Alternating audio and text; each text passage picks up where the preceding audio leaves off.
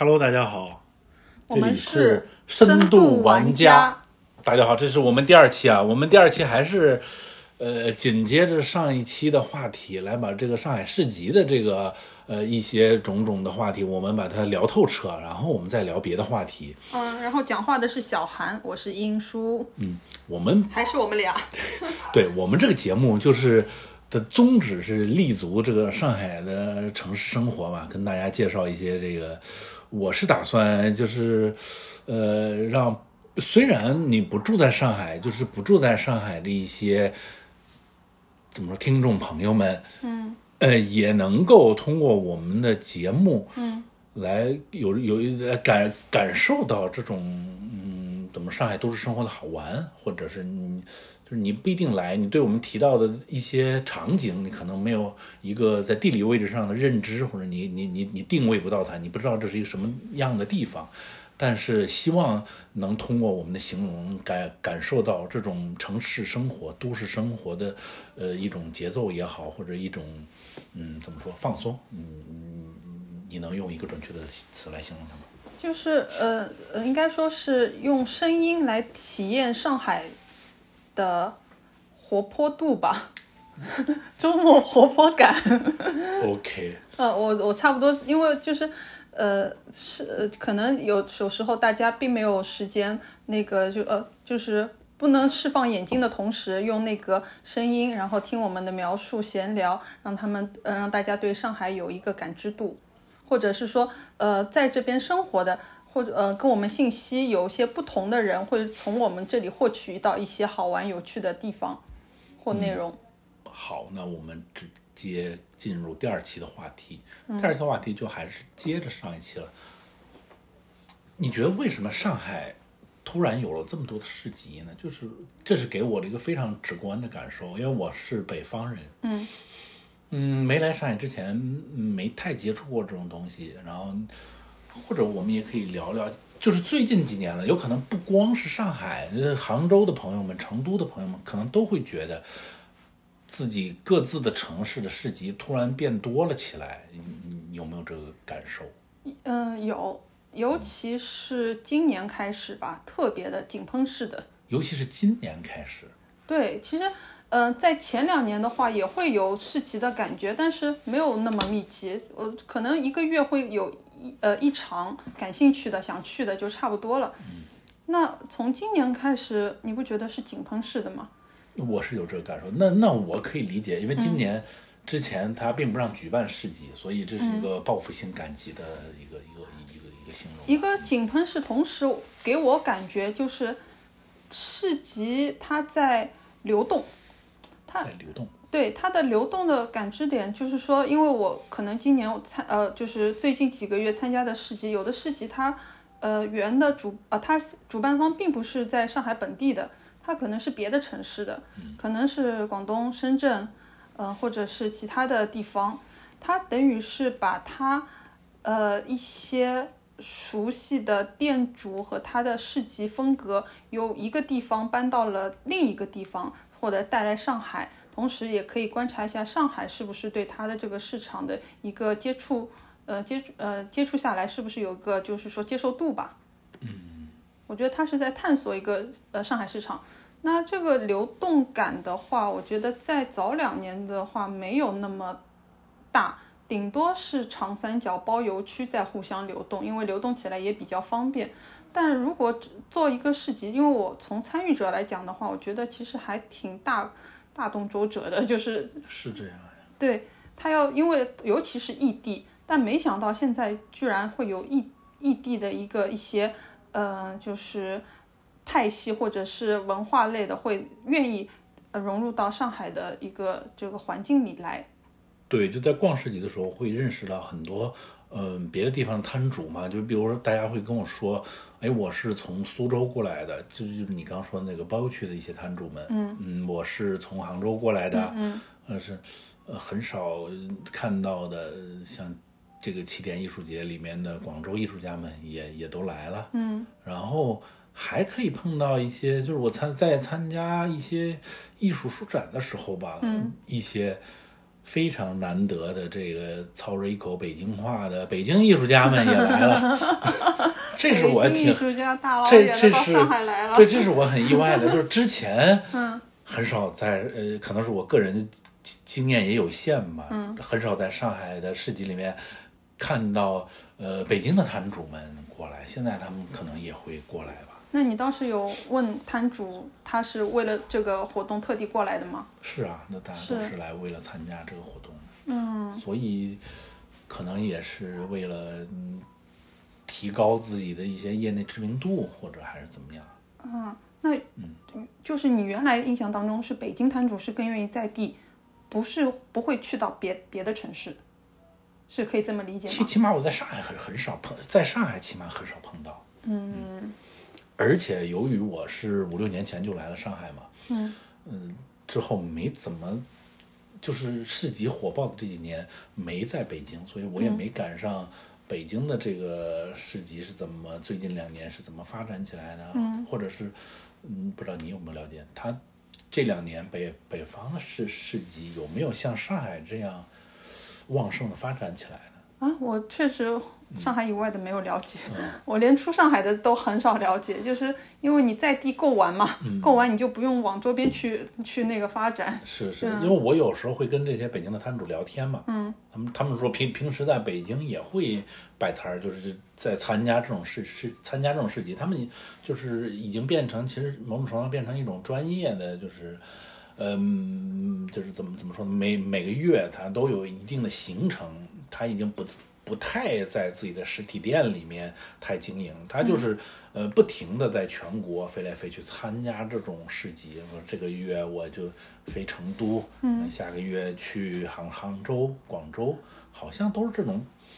比较网最近几年比较网红的一二线城市，嗯，给我感觉。嗯，也不叫网红，就是年轻化的城市，因为我觉得市集还是对应年轻化嘛，就是年轻人那个愿意去他们市集，或者是摊主也愿意去，是。不能以单以网红来定义这个、这些地方。然后你刚刚有说到有一点，就是说，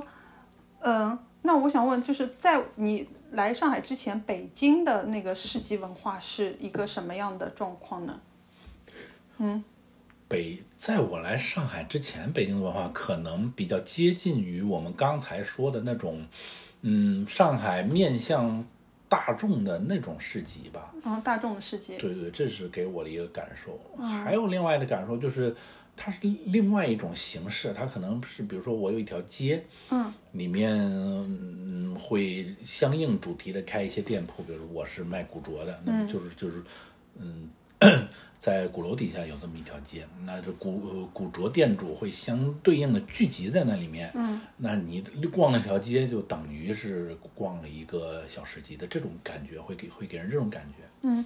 那你刚刚有说一点那个，你说有摊主就是，嗯、飞来飞去各地赶市集，嗯，那我可以理解为这种摊主他其实是专业的，呃，卖家，是这样的，是这样的。专业卖家。那我们就是回过来就是讲一个人群细分吧，就是说卖家他分兼职的、全职的，或者是间歇性 兼职的，业余爱好者。对，就是我们可以，就是对我们的平时的观察，你觉得就是这对于我们呃顾客看起来的观感是什么样的一个感觉呢？嗯，首先它有这么一部分，肯定是就是你说的这种全职的卖家。嗯，那这种卖家呢，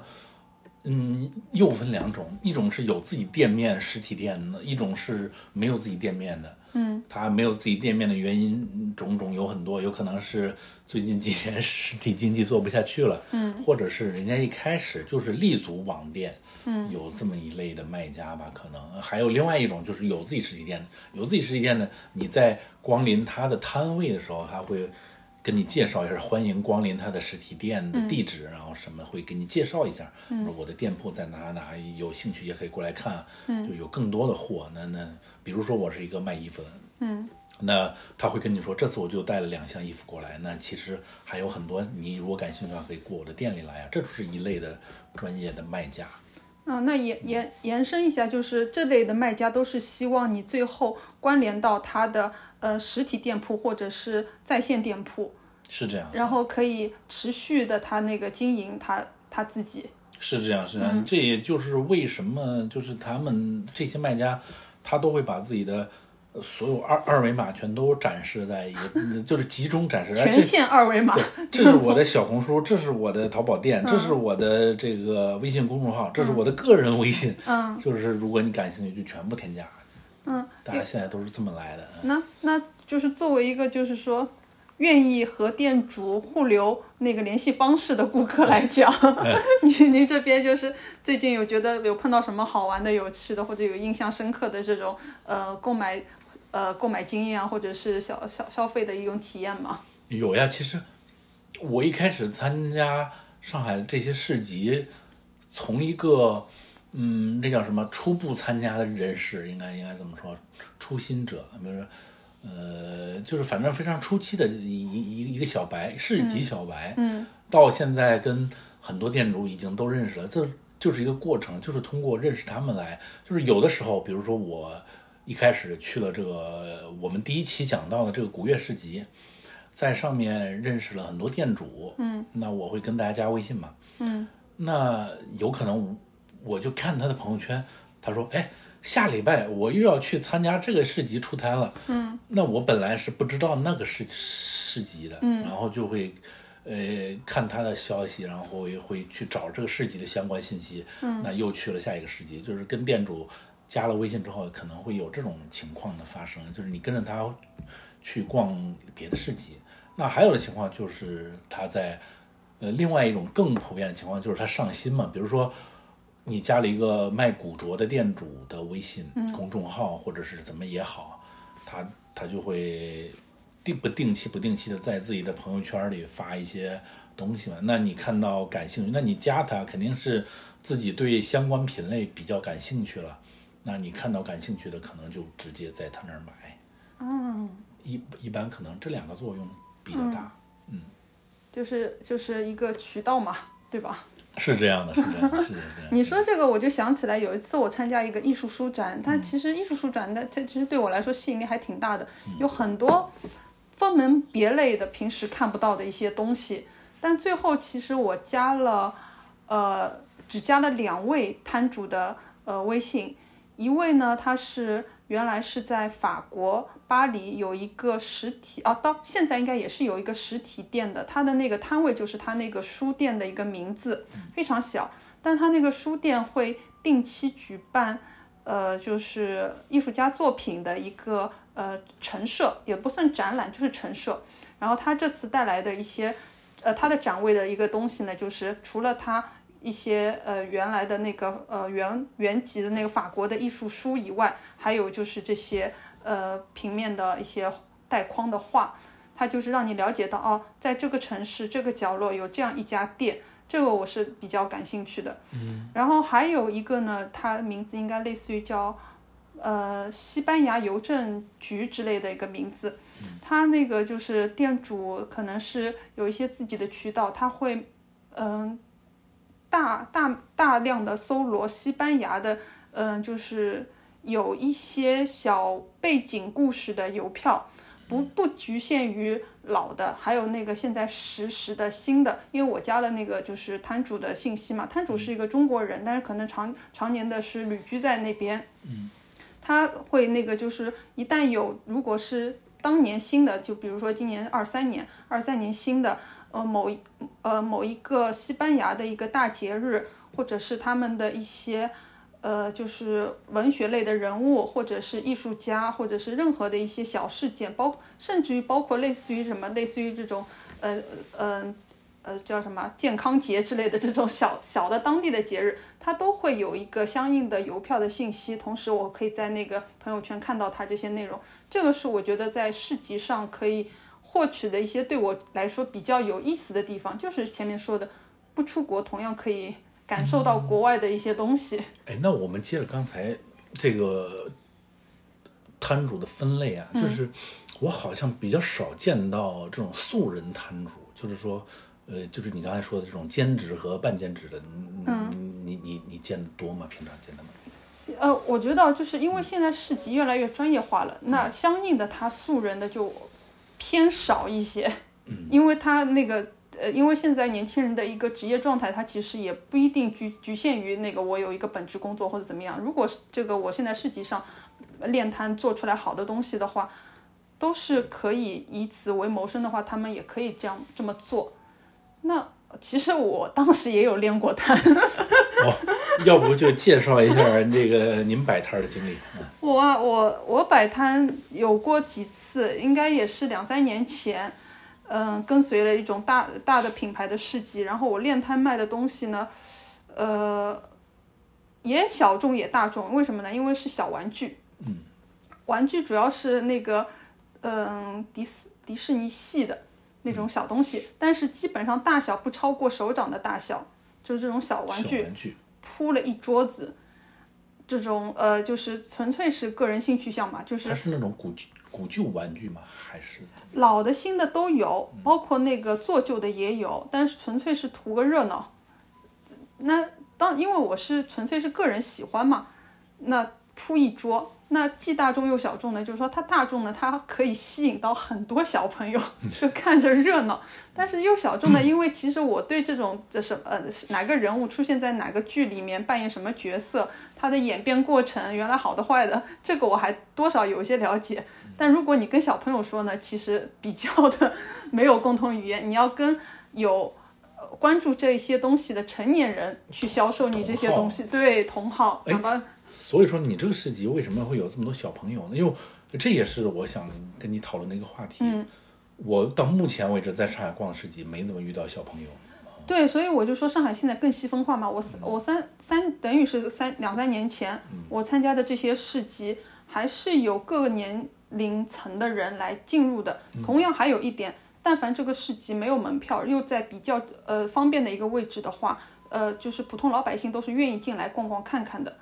但是但凡有门票的话，他会把客群去更精准的定位，即使是非常便宜的，可能就是一块钱的。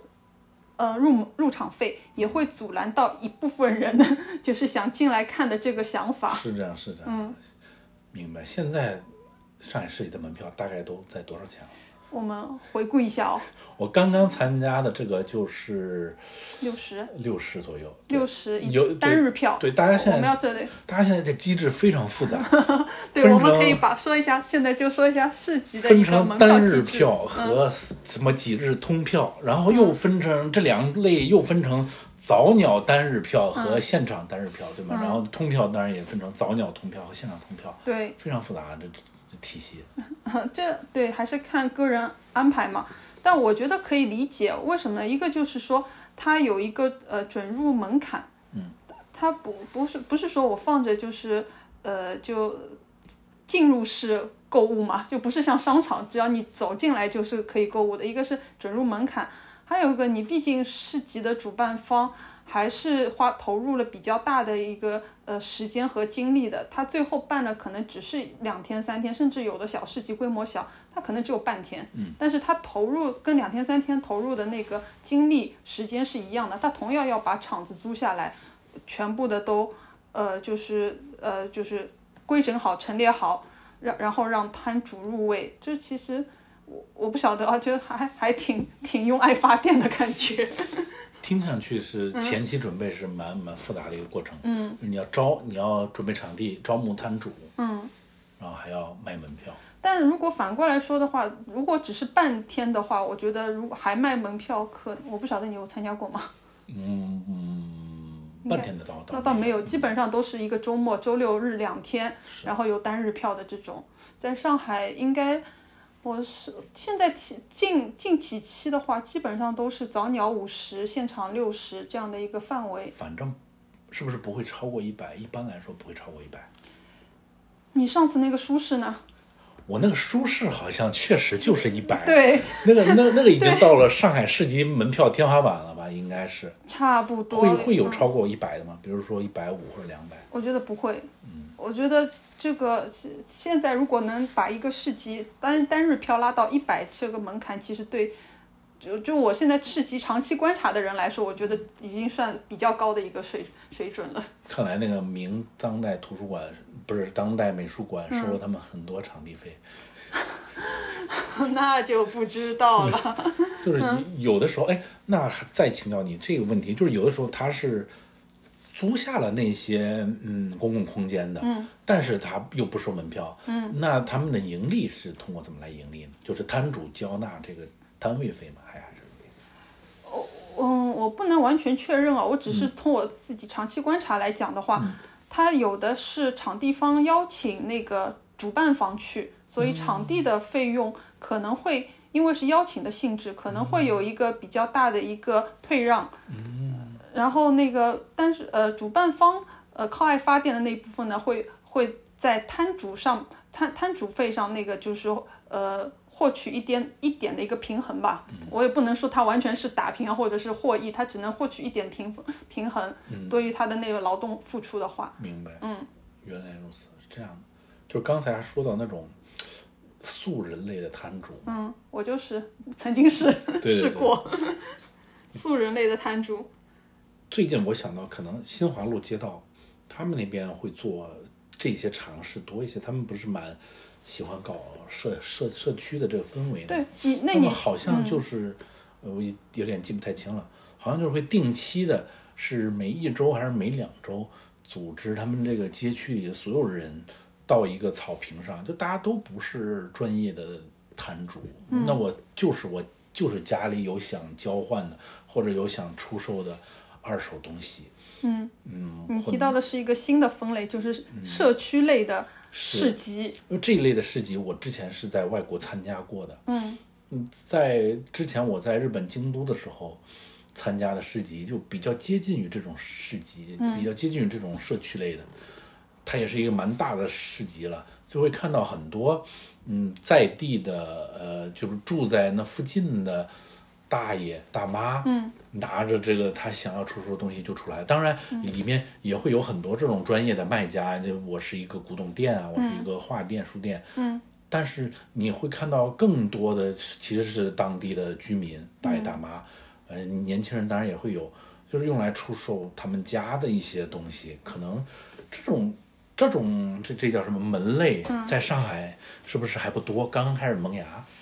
呃，我觉得这个跟它有关联，而且强关联的是一个词叫社区营造。嗯，我不知道你有没有了解过，它社区营造的话，它是呃通过设计师或者是他们团队的整体的规划，它把一个老老的社区，把它从那个社区的一个公共设施方面的改造，然后让那个社区的一些呃闲置的地方有生机一点。嗯就比如你刚刚说的新华社区，它可能原来这块地方就完全没有利用率，但是它通过它可能也已有一些那个重新的调整，或者是那个呃室内外的一个设计，然后把它的呃地方先呃稍微翻新一点，同时加入嵌入式这样的一些呃跟居民相关的一些呃在地活动，然后让那个本地的。一些居住的人，还有同时外面的一些人，让本地的这个社区环境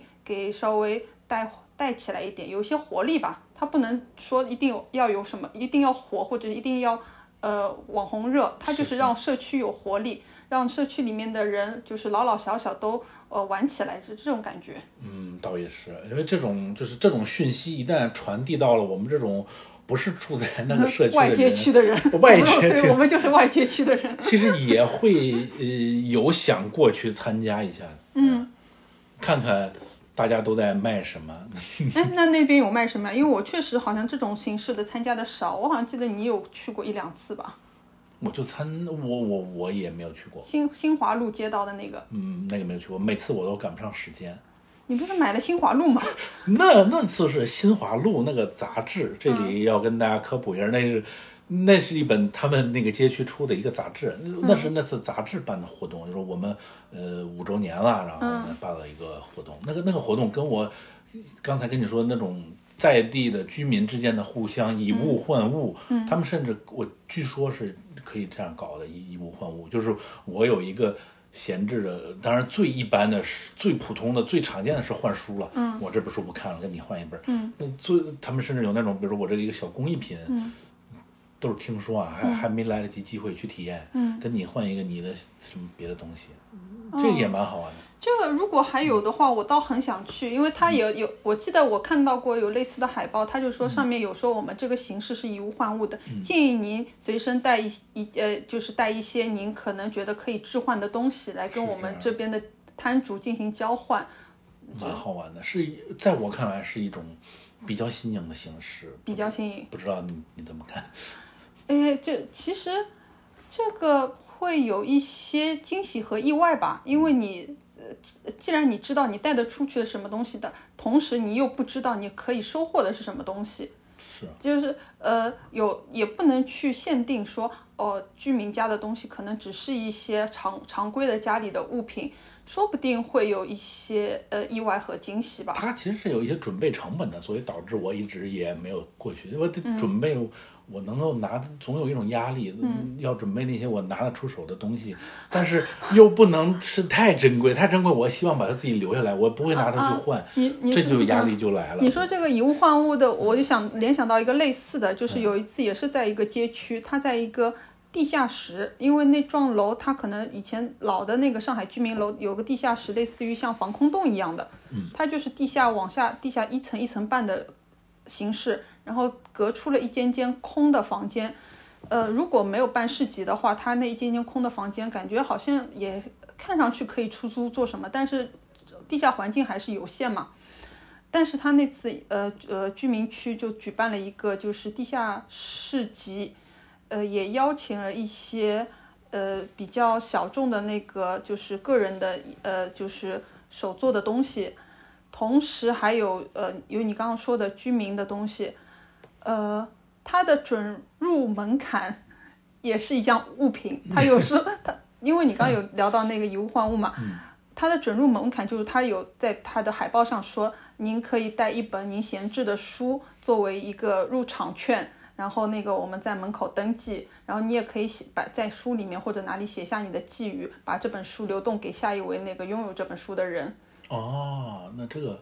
这个入场券还是对我来说还是比较简单的，就是如果是一本书的话啊。对，然后那个防空洞的市集呢，其实我当时印象当中，它现场做做手工艺的，就是氛围还挺浓的，就是一间间它是小玻璃房嘛，就是你如果踏进去的话，就像踏到人家一个个不同感觉的客厅一样。这是哪个街区啊？非常之远。松松江？没有没有没有那么远，应该是。呃呃，我感觉方位上面应该是靠近上海动物园那一块吧，那那个方方位，对，那个方位。我也是纯好奇嘛，当时那个就是觉得这个地地防空洞可以看一下，像探索一样的。那它防空洞里面好玩的点呢，它因为虽然说已经全部的是刷新了，但是还会留一些以前的标语啊、警示啊，类似于防空洞里面要注意的事项啊。那还挺，挺有点那个，就是反差和穿越的。上海还有这种地方？是，但是它其实就是在一个小区的某幢楼，那幢楼甚至于不是一个居民楼，就是你往下走有一个防空洞。那它开放吗？就是比如说，嗯，平常我想去参观那个防空洞。平常我估计也是，就是我当时去的时候呢，他会有说你，呃，他有一条信息是你可以租单间，安月租单间。甚至于我我已经变成了一个公共的办公空间。对，但是你可以想象，如果里面没有人的话，甚至只有一两个住户，因为你看得到它场景是临时搭进去的还是长期住户嘛，你就觉得还是稍微的稍微有点冷清。嗯。但我当时看到有一个很吸引我，就是其他的都是透明玻璃，然后那个呢它是石石石门和那个就是整个封起来的，你知道它里面是有个空间，然后它上面写着它是，呃呃可以在这里呃就是。呃，怎么预约？呃，录作为那个录播课的一个录音，呃，外界录音器材的录音室。哦，这个蛮好的。就是你可以，如果像我们这种草牌草牌播客栏目，就可以到那边跟他租呃租赁时段，然后那个使用他的专业器械进去录。对对对。哦，这样的。就好像也比较在现在还是比较新的一个。也也比较好玩，就是其实。这个让我想起另外一个问题，就是说这种比较新颖的的这种集市，它其实需要你的社区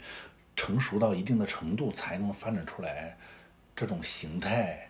这这其实让我联想起来是，就是最近几年，嗯，这些市集为什么会怎么说雨后春笋一样出现在上海这个地方，你你你觉得这你你觉得这是因为什么呢？这是什么呀？其他城市比较少，即使是那些呃网红的呃一二线城市，嗯，我感觉也没有上海办的多。这个哎成都或者是是是呃南边广州，呃长三角的杭州，杭州在我看来也也已经算是比较多的，但是它远不如上海多。呃，我们没有量化的一个指标啊，嗯，这都是一些个人感触，嗯，就是上海非常非常非常多，它好像就整个城市和这个业态比较切合，我不知道怎么说对不对。我觉得一个是上海的，就是如果只只是从市集方面说的话，还是一个嗯年轻人的一个那个年轻化程度吧。嗯嗯就你刚刚说的，就是在你现在去市集，如果踏进一个市集，是看不到特别小的小朋友，或者是特别年长的，呃，那还是主要是一个年年轻人聚集的嘛。那还有一个就是说，呃，通过因为现在就是我们这个呃社交网络的一个快速传达嘛，如果上海找什么去玩的，除了去一些可呃走路可达的一些户外的，比如说那个街区啊，看看房子啊，呃，就是展之类的。你想一下子，在一个环境里面一下子浏览到非常多的不同种类的东西，然后又是吸引年轻人消费的，那呃，如果是这样一个业态的话，那还是比较是，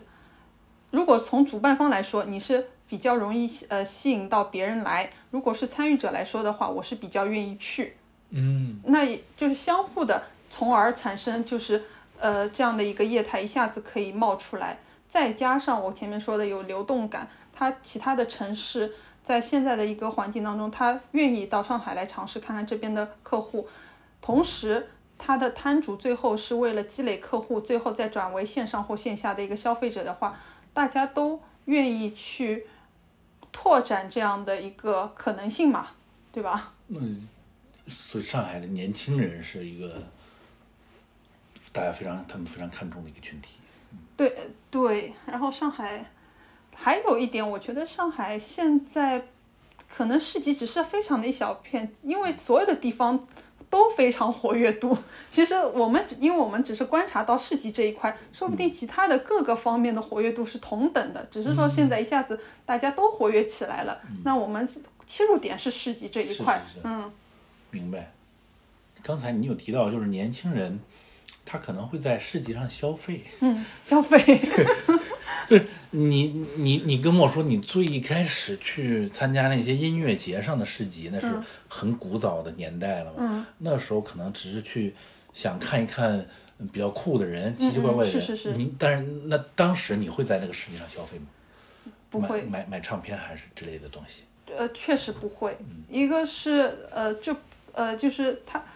一个是我当时去的主要目的不是在那里，那里只是一个附属的、附加的，我可以看一些呃，浏览一下吧，看看，随便看看逛逛逛，但我不会特地在上面里面买东西。同时，因为它和音乐节本身没有太大的关联。但凡如果是跟音乐节有些小周边，我可能会考虑，但是完全没有的话，那就不太会去在当现场消费。据你观察，现在在现场参加，就是在上海参加市集的这些年轻人，他们是可以在市集上消费的吗？他们是一个就是嗯舍得就是买买东西舍得消费的一个群体吗。哎，就我因为因为嗯现在有种种的一些说法，嗯说是可能，呃，因为一方面年轻人不是太想花这种在实体上花这种钱啊，大大家喜欢网购嘛，对吧？嗯那么不就不知道这种还会不会？你你你你觉得呢？从你的观察来看，我觉得啊，我我觉得整体我感觉一半一半。我说我说不好，因为我觉得很多人他是图热闹的话，他就是跟着自己的身边好朋友一起过去，穿的美美的，或者是在那边拍个照啊，或者怎么样。甚至于他呃有一些，他只是体验式的呃顾客，他可能拿拿一个东西稍微比一下，或者是怎么样一下，就是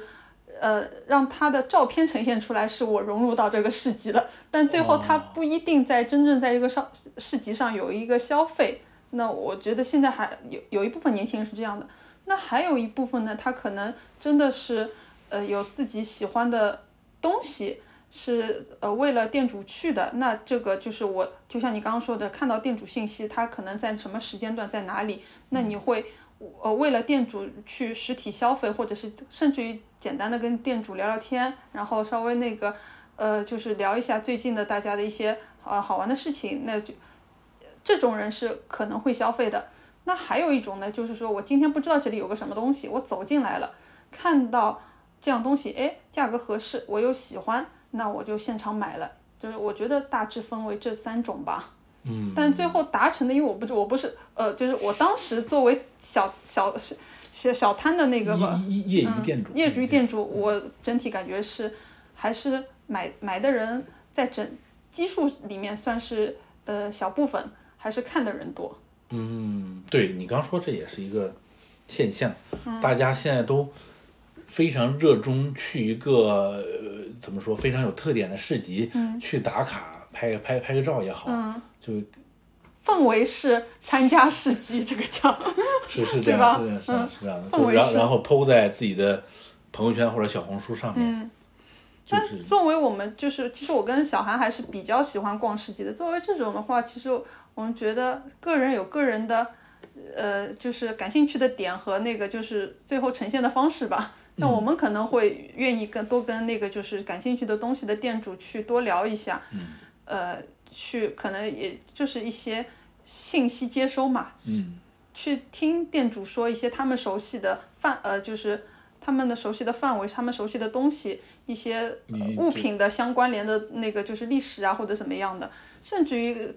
跟老店主像老朋友见面一样。去联络一下，也是一个参加市集的一种，一个就是踏入市集的一个可能性嘛。是这种业态，觉得还是蛮特别的。反正从我在在我看来，那你刚刚有提到你在那个国，就是京都参加市集的那个，呃，就是他，你说他也是社区感的。嗯，它是那样的一个市集，它就是非常定期。嗯，每年不不不是不是每每年每个月，嗯，比如说是这个。呃，十五号，他他就会办一期，嗯嗯，大概是这样。哎，那就其实这种市集的话，我觉得可能国外会多一点吧，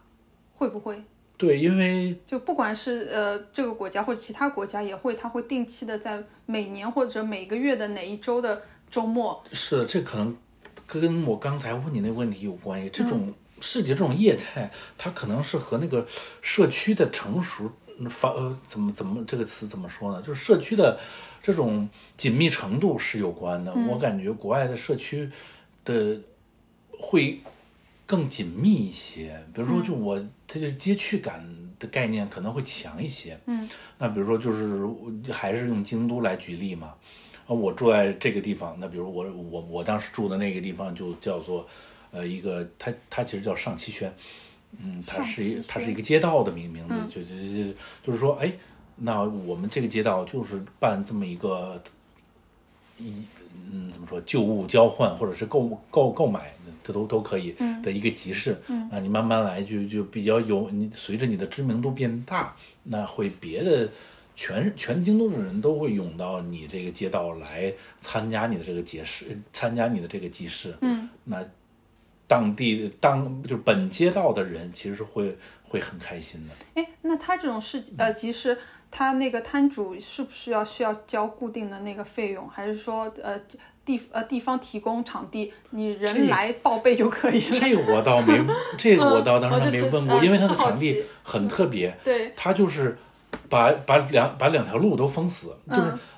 整个街区嘛。对，因为就是集市办的当天，我这条路我就不走车了。然后你你的摊主就是摆地摊儿，完全可以理解。对，对。你就是也不用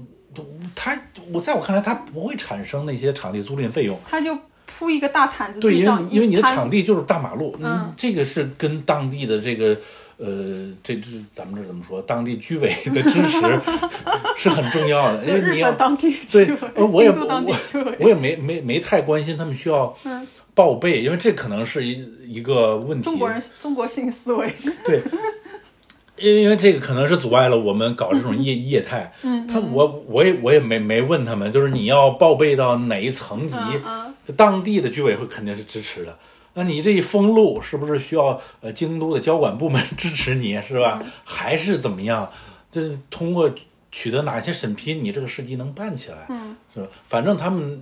据我观察，应该不用交场地费，因为你就是在大马路上摆摆摆摊儿。嗯，我你说的这个，我回想到有一次，就是也是在海外旅游嘛，当时因为有听朋友说是法国里昂，嗯，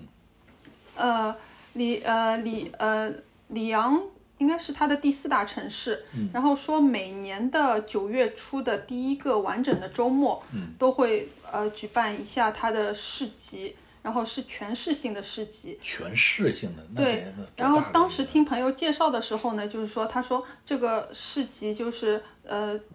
主城区呃可能多少个街区它就是封路不没有那个就是机动车了，然后都呃都是只是那个行走，然后全市呢全市性的呢就是说每家每户你都是有资格去摆摊的，那它的唯一的一个就是呃就是机制呢，就是说你摊位的好与差是靠抽签的，其他的都不限，然后你只要愿意都可以摆摊。然后这个是我当时就是听到的时候非常感兴趣和震惊的，我是想说一个全市性的，那再小它的这个范围有多大？就是你摆摊的范围？主城，呃，摆你说一个人，不是不是不是，我是说它会分几条街对对对，它就划区域，就划区域，主城区当中可能是呃某最中心的某几条街道，嗯然后大家都聚集到那几条街道去摆摊。对对对，然后每家每户都可以参与。当时听朋友介绍是这样的，当时就也有兴趣想去看看嘛。当时就是呃，但是唯一不确定的是提前一个月这个具体的信息，呃，它是九月初，哪个周末还没定。哦哦，就是你提前一个月这么随机的吗？这么他还？没定，但我那次去呢，其实是呃最后是没有去成的。为什么呢？因为他我以为九月初那真的第一个周末好像是一号、二号嘛，但他最后实际举办的是第二个周末，八号、九号，就完跟我的行程就完整的错开了。但是就是这个形式的话，我觉得就是在国外。呃，就像你刚刚说的嘛，它就是会定期的举办，然后当它形成一定规模的话，它呃当地的老百姓我都愿意出来，也算是一个一种形式的一种狂欢，对吧？是有点像那种城市性对嘉年华，那对对对，嗯。而且我比较担心的是，这个是我之前担心的一个问题是什么呢？就是如果这种市民，嗯每个人都能拿东西出来，那他就是我们一般老百姓家里哪有那么多好的东西可以拿出来？哎来？，这倒不嗯一定，就是说你从市集上观察到的东西的话，有的它可能就是普通的老餐具，就是真的是使用但是久久，但是这个嗯问，但是这个问题呢，它就是在京都就完美的解决了，因为我会看到很多老大爷、老大妈，拿拿拿，因为它是一个嗯日，它是一个日本的那种古都嘛，它可能沉淀比较深厚，很多那种嗯就是非常不起眼的大娘，嗯，她会拿出一个非常精致的古董，嗯。嗯，好，那就是国外一个是给你这样的惊喜，就是这个东西有够老的一个惊喜，是。还有一个惊喜，就我自己体验就是够便宜的一个惊喜，哦，就是甚至于他那个有我我有一次就是有路过一个摊位，他我就随便看了两眼。那个摊主就主动的，就是把他那个原来是卖的放的一个小小工艺品，是一对像那个陶制的小兔子，然后就送给我了。嗯，就就就是莫莫名的就受到了那个摊主的馈赠，而且是完全是没有跟他有交流的，我只是站在那个原地多看了两眼。那，那有时候也挺意外的，但是他其他的东西可能都是也不没有符合我需要我的需求，也不是我用得着的东西。但是这种那个逛市集的小意外，就是可能也是我们喜欢逛市集的原因之一吧，我觉得。是这样，就是嗯，有有有一些意外之喜，就是它比较看缘分，就是你你走到某一个，就我之前会认识一个嗯，可能叫画家这个词儿有点太重了，画画的青年，你走到他的摊位前，你喜欢他的，跟他如果是他觉得你你跟他比较聊得来，嗯，可能就会送你一个画还是什么什么，都都比较随机。但但是就对于我现在的就是就是逛市集的呃体验来说，如果人家送我一样东西，总感觉好像不在当现场消费，一下子 都觉得。过意不去，不好意思转身离开。可以买点东西。对，现在也不是市集上的东西也不是很贵，除了个别的艺术家的原作，我感觉会比较贵。现在的上海市集的，就是里面的产品的定价，我感觉还是年轻人可以接受的。他们也一般都喜欢定在年轻人能接受的一个范围内。嗯，年轻人才才肯花钱嘛。嗯。那哎，那我很好奇啊，那就是说，呃，现在其实我们。呃，普通人如果外面看中什么好东西的话，一个最快的一个呃操作模式就是我去全网搜。哦，这也是我特别想谈的一点。对，就是我们比如说，比如说看到这个东西，哎，这个手机壳好玩，那那我搜一下全网搜一下这个手机壳，对吧？对。因为搜索方式越来越方便了。那市集上，如果现场我看到一样东西，那。会不会有人他去搜同款？我就是这样的人，而这这虽然很很虽然虽然很失礼，但我确实是这样的人。嗯，但是这是我评价市集的一个重要标准。嗯，那怎么他的评价的水那个就是标准是怎么样？就是我如果逛一个市集，嗯嗯，我看到一个东西，嗯嗯，如果有一点点购买欲望，嗯，我会去淘宝上搜它，嗯。然后，然后一搜有，那说明你这个是流流水线产品，嗯，是大众的工业化产品，嗯。如果那个摊主当时声称是他手做的，那就更恶劣了，嗯。但是如果如果不是这样的话，那我会觉呃，我仍然会觉得这个市集卖的东西不够独特，嗯，不够手工程度不够高，嗯。就是如果是我在网上能买到，虽然是。嗯，我之前不知道这个东西，你让我知道了它。但是如果我仍然能够从网上搜到的话，我也对这个世界很失望。嗯嗯，就是非常吸引我，我评价很高的市集都是那种市集，就是呃，看到一个店铺或者是就是你看到的东西，它都是那种，比如说店主手做或者是怎么样，或者是他精心淘海淘的二手的商品。怎怎么样？就是总而言之，是它的独特性比较吸引我。你在外面买不到，只有在这个市集才能买到。那这个时候，我就会对这个市集的评价比较高，然后继续去参加它接下来的其他活动。那那可以理解为就是单一渠道、单一购买渠道。是是是是这样，是这样。那可能跟你的搜索能力也有关系了。那可能有的这个顾客他是搜了一下，可能哎没搜到，那那他有有可能还是去买，但是。嗯，我我一般比较尴尬的就是，我一般会站在那个摊面原地搜搜很久。我说，哎，各各大网各 app 都没有，好，那你这个是是比较独独特的，然后再结合他摊主的一些嗯谈吐或者怎么样做一个判断啊，这个确实是你是很辛苦收来的，那我就会购购置它。那那此刻就是小韩贡献了一条，过程，呃，非常好的逛市集的一个方式。但你可能会会有点尴尬，就是你在搜的过程中，那个摊主也会看到你在。只要不怕尴尬，你就可以以合适的价格获取一样你想要的东西。对，会很尴尬，会很尴尬，就是因为我出手的这些东西，它都不是能在网上找到那种同价格的产品。嗯，对。所以，哎，那有会网上会搜到，但是其实摊主在现场卖的价格更便宜，会有这样的情况发生吗？这种情况好像还比较少发生。嗯，因为因为我就从个人想，呃，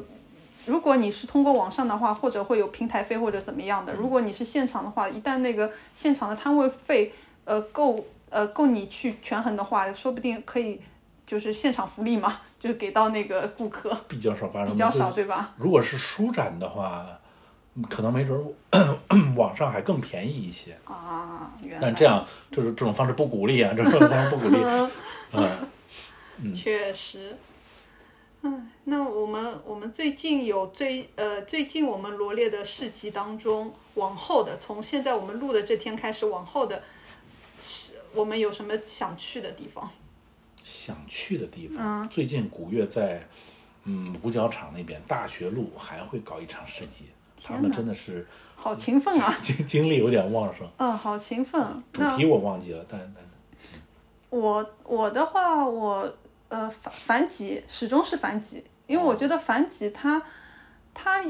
我觉得它是一个小型的百货商场，它跟它定位也是一样，它有时候会定位百反几百货。能不能跟我们介绍介嗯绍？比如说你在逛繁几的时候，会喜欢买哪哪哪些东西？哪些东西是吸引你的？哪哪些商品是吸引你？它其实我还是觉得它是偏女性向的，当然现在大多数市集都是偏女性向的。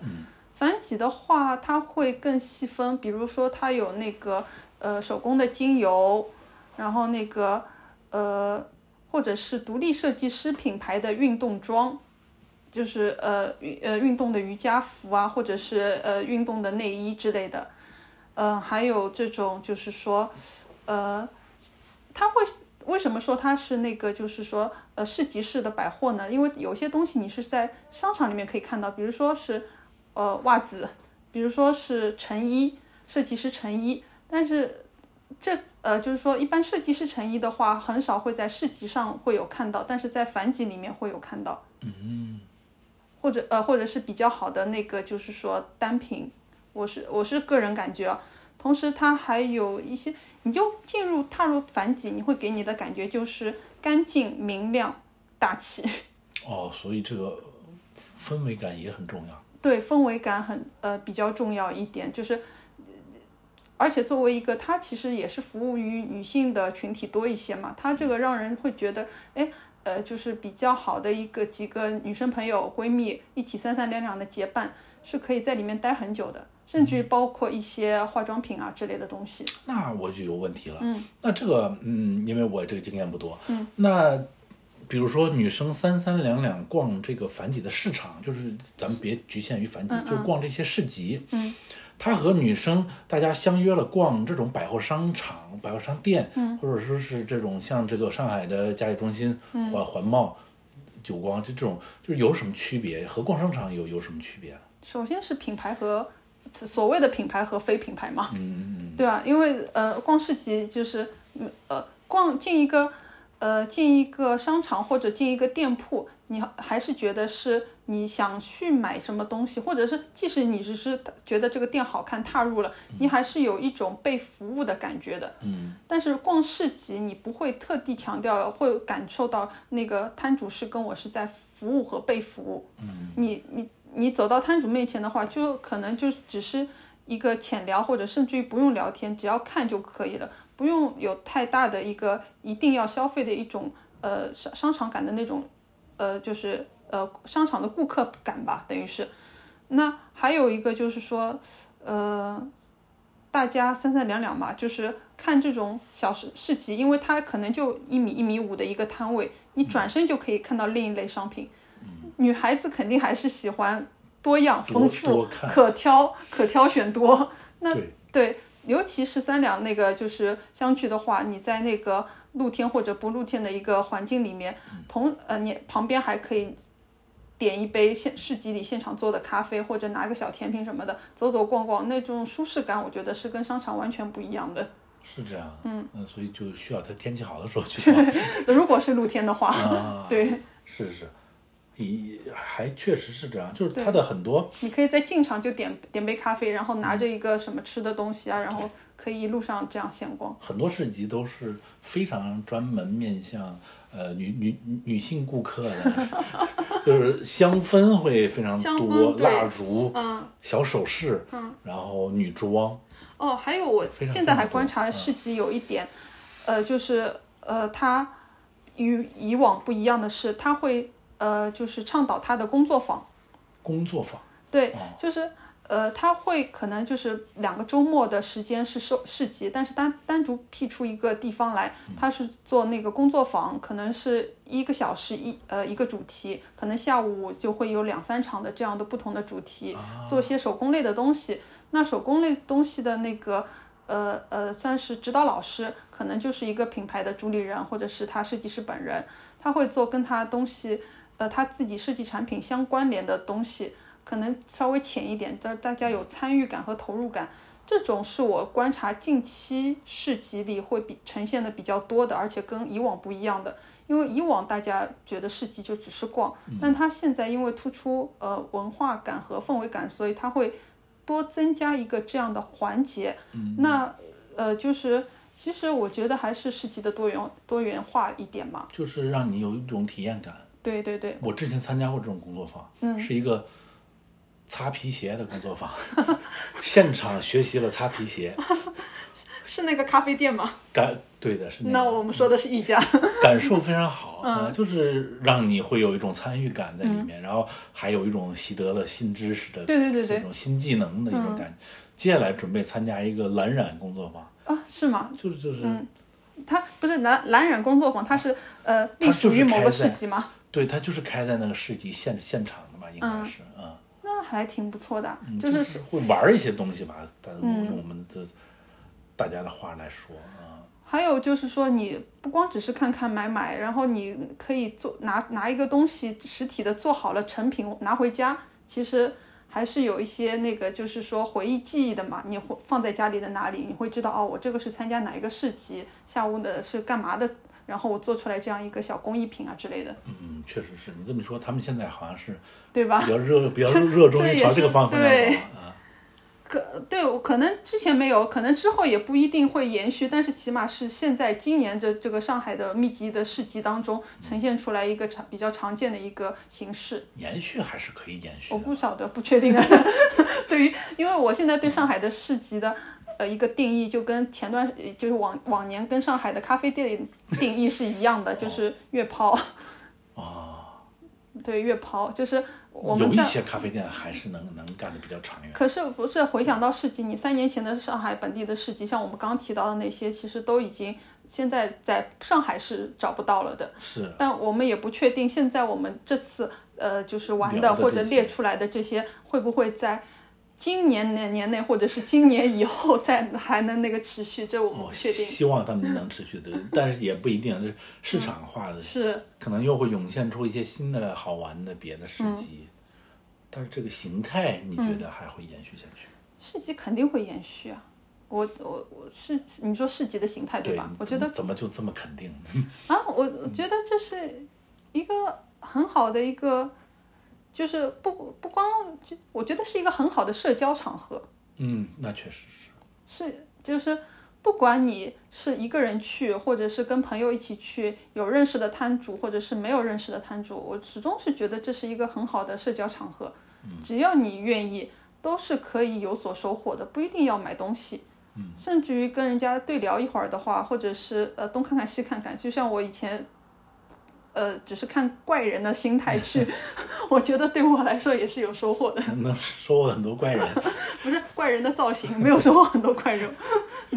没有微信加。是是是，嗯嗯，OK，嗯 OK，那我们第二期就录到这儿，嗯，那就先这样。我们是深度玩家，好，谢谢大家的收听。大家拜拜，拜拜。